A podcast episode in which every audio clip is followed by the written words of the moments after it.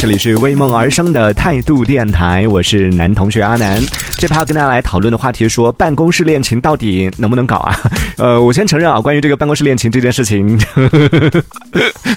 呃，我说的是说，确实它已经是一个烂大街的话题了，对不对？但是呢，还是很值得在我们的节目当中来跟大家探讨一下。毕竟你想，每天有那么多的年轻人，那么多的小朋友进入到职场，然后当中呢，也有很多朋友可能早晚都要面临这个问题。所以今天我们就来说到说到说。办公室恋情到底能不能搞呢？在说这个问题之前，其实得明确一点，就是关于办公室恋情，它其实并没有一个标准答案，因为每一个行业、每一个单位，甚至是每一个人，对于这个问题的态度都会差很多。比如说，有很多公司，它可能就是因为担心个人问题、个人感情可能会影响到工作，所以呢，有一些公司它原则上是不允许进行办公室恋情的。当然，要先说一下，我们今天讲的这个办公室恋情，指的不是说是就真的是一定是同一间办公室啊，指的是说在同一家公司。就算你们是两隔壁，或者是上下楼，再或者不是同一个部门，都算是办公室恋情，就职场恋情吧，应该这样说。那有一些公司呢，它是不允许进行办公室恋情，所以通常会出现的做法就是，如果出现了办公室恋情，然后两个人又是在同一个部门上，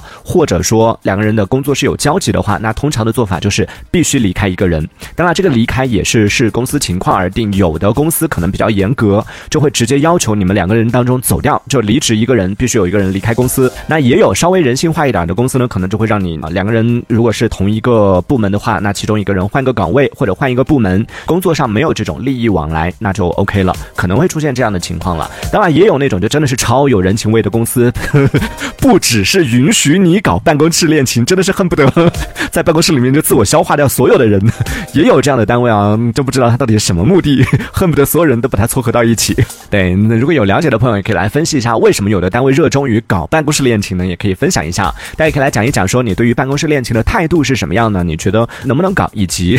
你身边有过这样成功的案例吗？都可以来讲一讲，可以在节目下方的评论区当中用文字的方式发送你的观点来和我们聊一聊。作为一个卑微的打工人，其实有时候真的挺惨的。你想说，我们每天醒着的时间，工作日啊，大大部分时间吧，每天起来第一件事情就是去单位，然后开始工作，然后到下班，按理说我们可能老板会跟你说啊，有的是大把的时间啊，下班以后的时间都是属于你自己啊，你完全可以去享受你自己的生活啊，对不对？但是仔细想一下，各位朋友，工作了一天，其实我们很多人都已经是处于那种累到不想说话的状态了。这还没有算上那些所谓的九九六，可能下班回到家就可以洗洗睡了，甚至是零零七直接在办公室里面睡的那种，要加班到半夜的公司还没有算上那些啊。就算我们是按照正常下班的时间来算，你五五点钟或者六点钟下班，然后你挤公交、挤地铁回到家，差不多天黑了吧？这个时候你要想解决晚饭问题，然后家里边各种各样的要打扫卫生啊什么的杂七杂八的一些事情要处理。弄完之后，你还有时间去享受所谓的自己的私人时间吗？所以在这种情况下，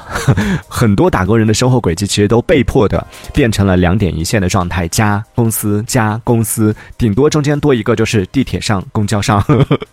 所以想想怎么那么惨呢？所以各位朋友，你想一想，当我们常年处于这种两点一线的生活状态的时候，哪里还有时间、还有机会去接触外面的世界？哪里还有机会去认识新的朋友？哪里还有机会去 遇见那个未来可能会和你组建家庭的人呢？没了社交之后，想要解决个人的婚恋问题，不就只能够把自己的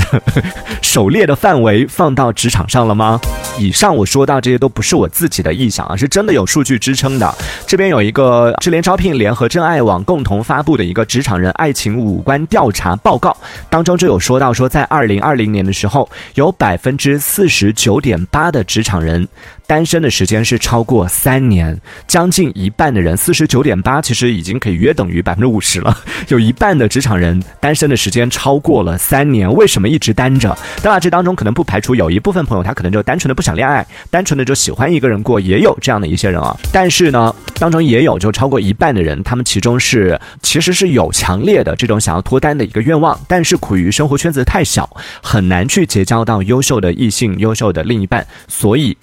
所以在这样的情况下，各位朋友，大家为什么单身？以及办公室恋情明明是一个很烂俗的话题，但是不管过了多久，总是有人在讨论，总是有节目在讨论，为什么？就是因为这个原因，因为总是不断的有朋友在面临这个问题，在寻求这个问题的答案。所以呢，今天我们在节目呢也跟大家来探讨一下，说你觉得你支持办公室恋情吗？可以来分享一下你的观点。对于办公室恋情会不会影响工作这件事情，大家也可以来分享一下你的观点啊。出这个问题的瞬间，我就想到了办公室恋情会不会影影响工作，有一点像曾经我们上学的时候经常会被问到的。你觉得早恋会不会影响你的学习？现在过了那么多年，终于还是要被问说办公室恋情会不会影响你的工作？那到底要不要找呢？所以真的很难啊！大家可以来讲一讲关于你是否支持办公室恋情，以及其实我真的挺想听大家诚实的来说一说，你曾经是否有对。同公司的人心动过，不管是 上司也好，同事也好，同性也好，异性也好，就曾经你有没有对同公司的人心动过？可以来分享一下，可以在节目下方的评论区当中用文字的方式发送消息来参与我们的话题讨论。这边还有几组这个关于办公室恋情的相关的一些数据可以跟大家来分享啊。首先说到的是一个 DT 财经发布的二零二一职场恋爱图鉴当中就有显示说，有近六成的职场人曾经都有对同事心动过。所以各位朋友，如果说你曾经有对你的同事心动过的话，或者对你的上司、下属有心动过的话，都不用害羞，可以大大方方的讲出来，因为有六成近六成的职场人都有过这个经历。而在这个其中呢，男性心动的比例。接近百分之六十，就比女性还要高。虽然女性的稍微低一点，但也没低太多啊。就是女性的也是超过百分之五十的女性都曾经有过对自己的同事心动的这样的一个经历。当然，这个指的是说刚刚讲到的，就是曾经对同事心动过的这六成的职场人当中，有百分之五十的女性呢是有心动过，有百分之六十的男性呢是曾经有心动过。最可怕的是，我这边有看到一份真爱网发布的数据里边说，有百分之三十四点八二的打工人希望。望公司可以多招一些高质量同事，各位朋友们，你们是把公司当做什么地方啊？你们是来上班的吗？真的做同事太难了，大家都是出来打工的，每天要面对客户，要面对领导的各种挑剔、各种考评就算了，现在同事都对你有那么高的要求。这讲到的是，就是对于职场的一个调查数据啊，在听节目的朋友也可以分享一下，你自己曾经有没有对你的同事心动过呢？客观的来说啊，刚刚我们讲到的，说到这个现在年轻人没有时间出去社交，所以呢，只能够和身边的同事交朋友，这个确实有一点点偏激了，因为这都什么年代了，大家社交其实已经。不再局限于是线下，甚至可以说，现在人其实大部分的社交都已经在线上完成了，对不对？各种各样的社交 APP，或者是 B 站，甚至是豆瓣儿，或者是知乎，哇，之前真的听到很多关于豆瓣儿啊，关于知乎啊，各种传闻，真的是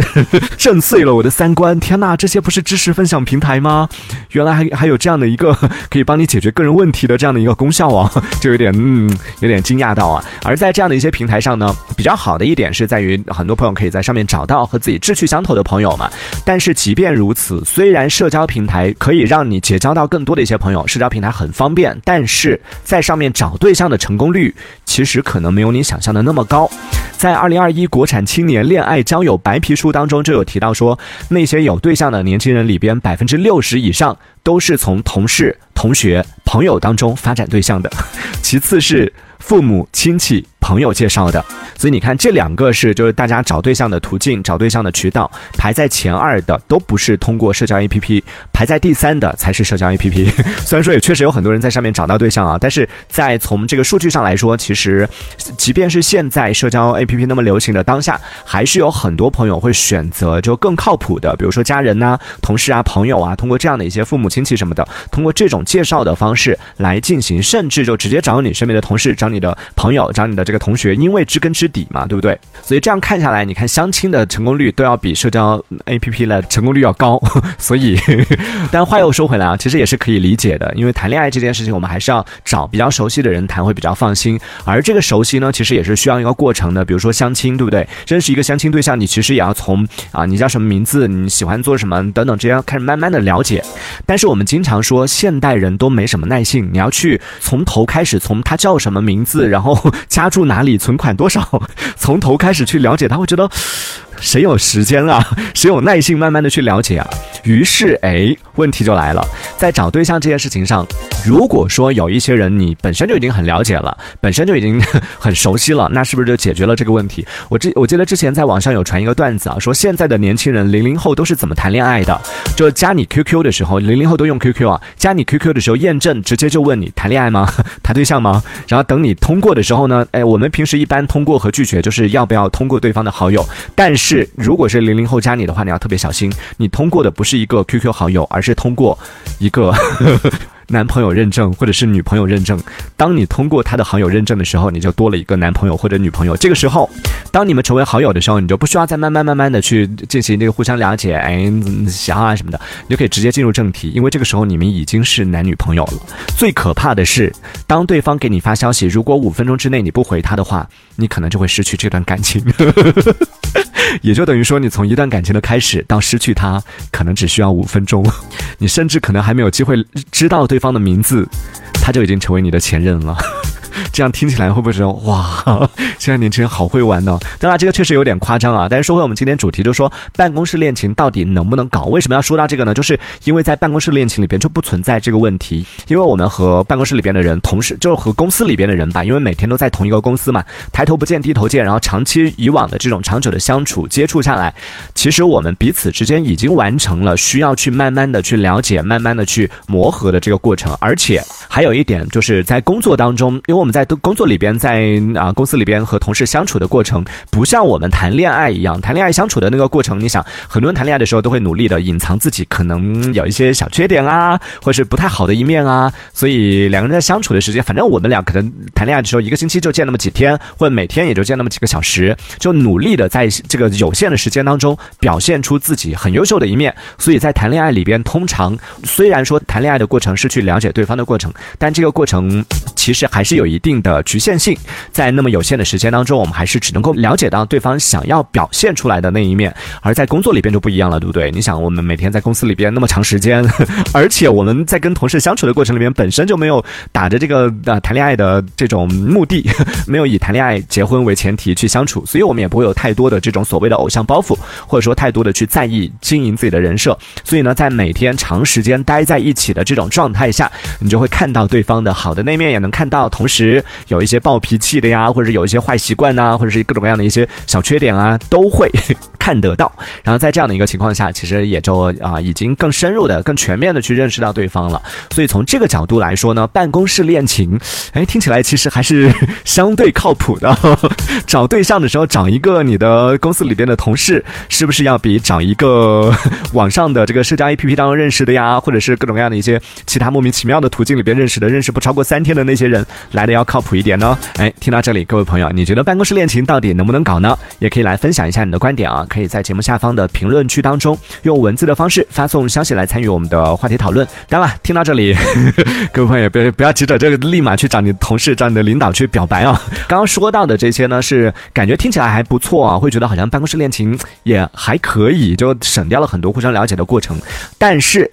也有很多风险，或者说是有很多啊问题会存在。搞办公室恋情都有。哪些弊端都有哪些潜在的啊危机？我们留在下一趴再来跟大家来进行一个讨论啊，看看听完接下来的内容会不会劝退大家。这一小节我们暂时先聊到这里。喜欢我们节目的朋友，别忘了订阅关注。这里是为梦而生的态度电台，我是男同学阿南，我们下次接着聊。态度电台。